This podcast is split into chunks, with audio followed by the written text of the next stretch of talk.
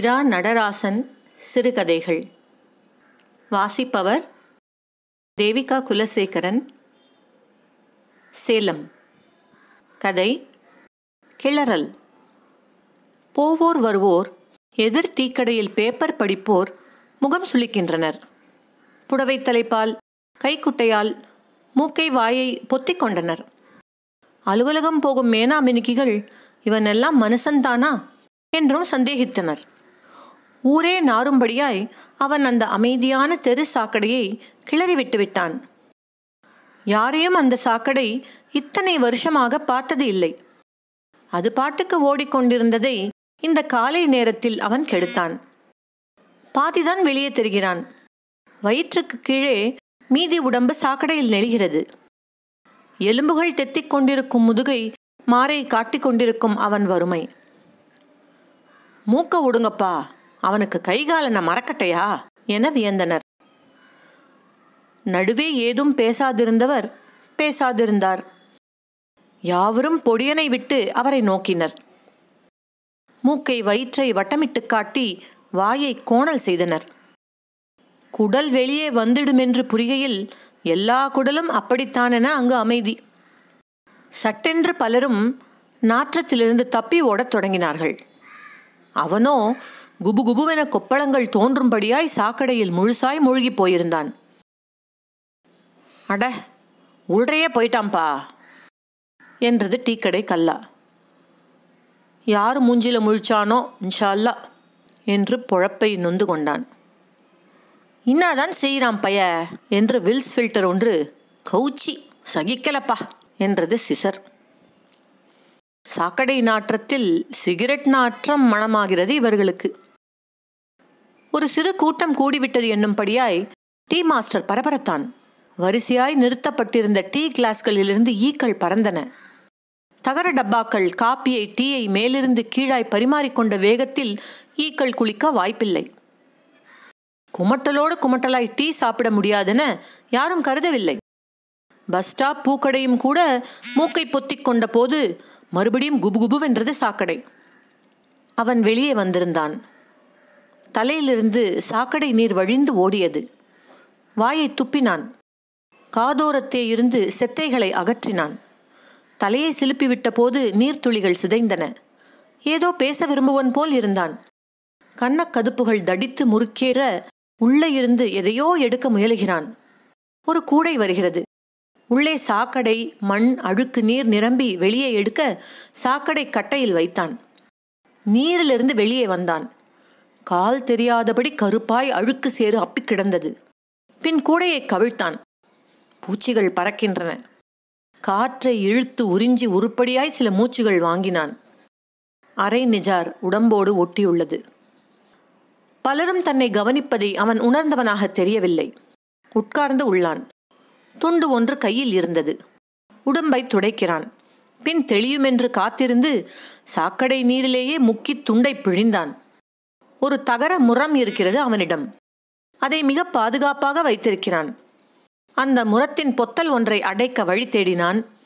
இடம் விட்டு எழுந்து அங்கும் இங்கும் நீர் சொட்ட நடந்து ஒரு துண்டு காகிதத்தை கண்டுபிடித்தான். அதை சுருட்டி மடக்கி முரத்துளையில் திணித்தான். சில்லென்ற ஒரு காற்று வீசியதில் உடம்பை உலுக்கி போட்டது. பற்களை கடித்தபடி தாங்கிக் கொண்டான். துண்டை எடுத்து மறுபடி பிழிந்தான்.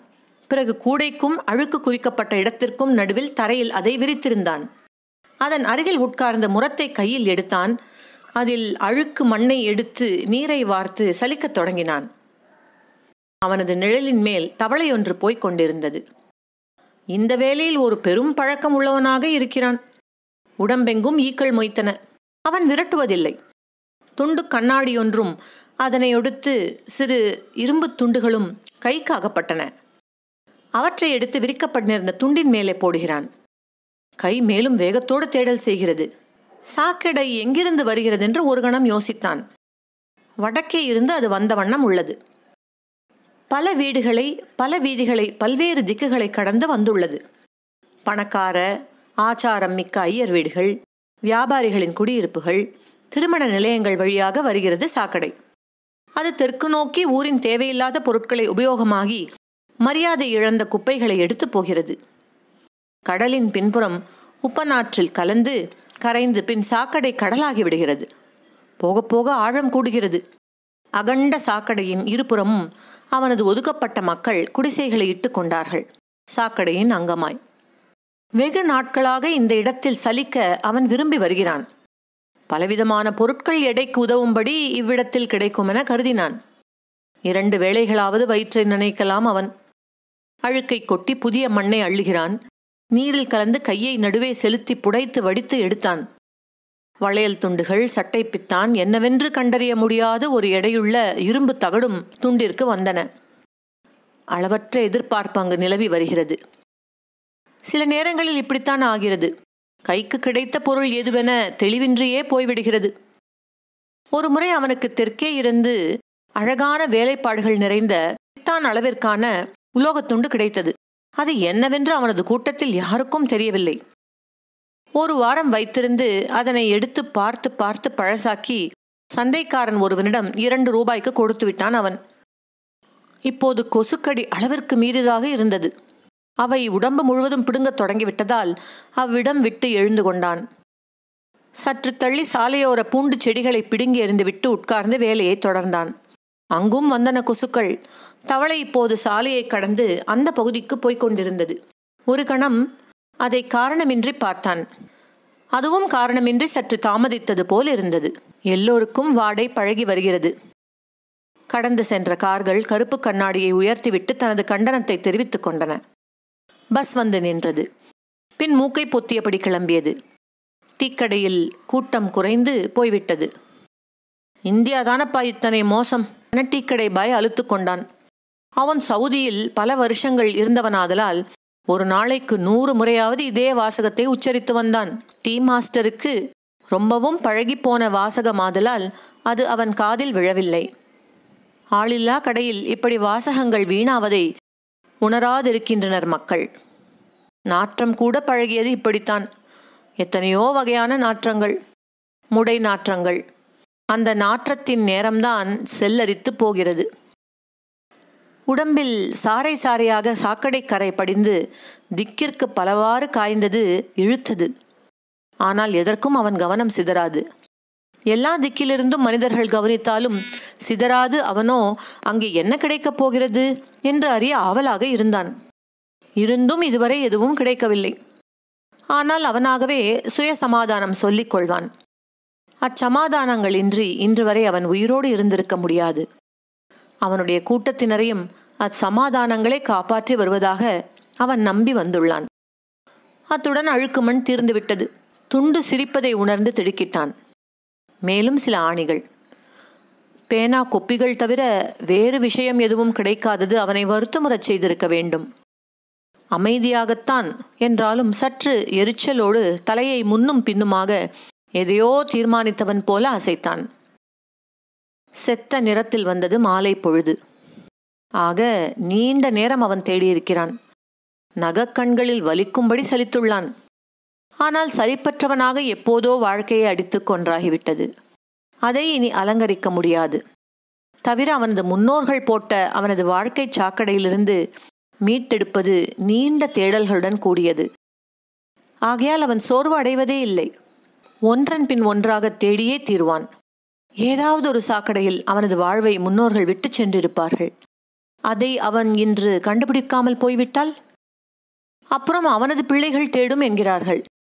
ஊர் நாரட்டும் ஆனாலும் அவனது வாழ்க்கையை தேடி எடுப்பது மிக மிக அவசியமானது. எந்த திக்கிலாவது யாராவது அவனுடையதை எடுத்து வைத்துக் கொண்டிருக்கலாம். அதுவும் கூட தேடினால் கிடைத்தற்குரியது. ஆனால் ஒன்று மட்டும் நிச்சயம்.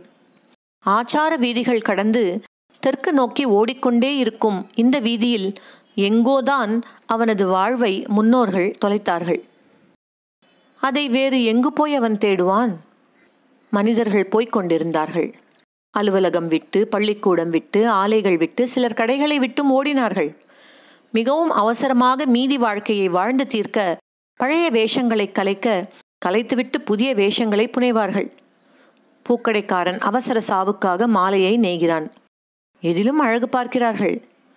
பிணத்தை ஜோடித்துதான் புதைக்கிறது வழக்கம். அவன் ஜோடிக்க என்று அவனிடம் எதுவும் இல்லை. அதற்காகத்தான் தேடுவது. கருப்பாய் சிரித்து அழுக்காய் முறைக்கும் இருட்டு வரும் வரை தேடுவான். கிடைக்காததும் பின்னாளை வந்து தேடுவான். பஸ் மறுபடி வந்தது. இம்முறை வேறு திக்கிலிருந்து ஏராளமான சாமான்களையும் தூங்கும் மனிதர்களையும் ஏற்றி வந்தது. டீக்கடையில் பால்காரன் காசு பாக்கிக்காக சண்டை இழுத்து கொண்டிருந்தான்.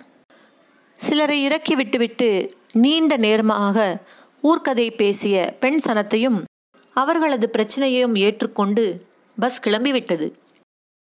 குடையை எடுத்துக்கொண்டான் சாக்கடையில் அடுத்த அழுக்கு மண் குவியலுக்காக அவன் மூழ்கிக் கொண்டிருந்தான்.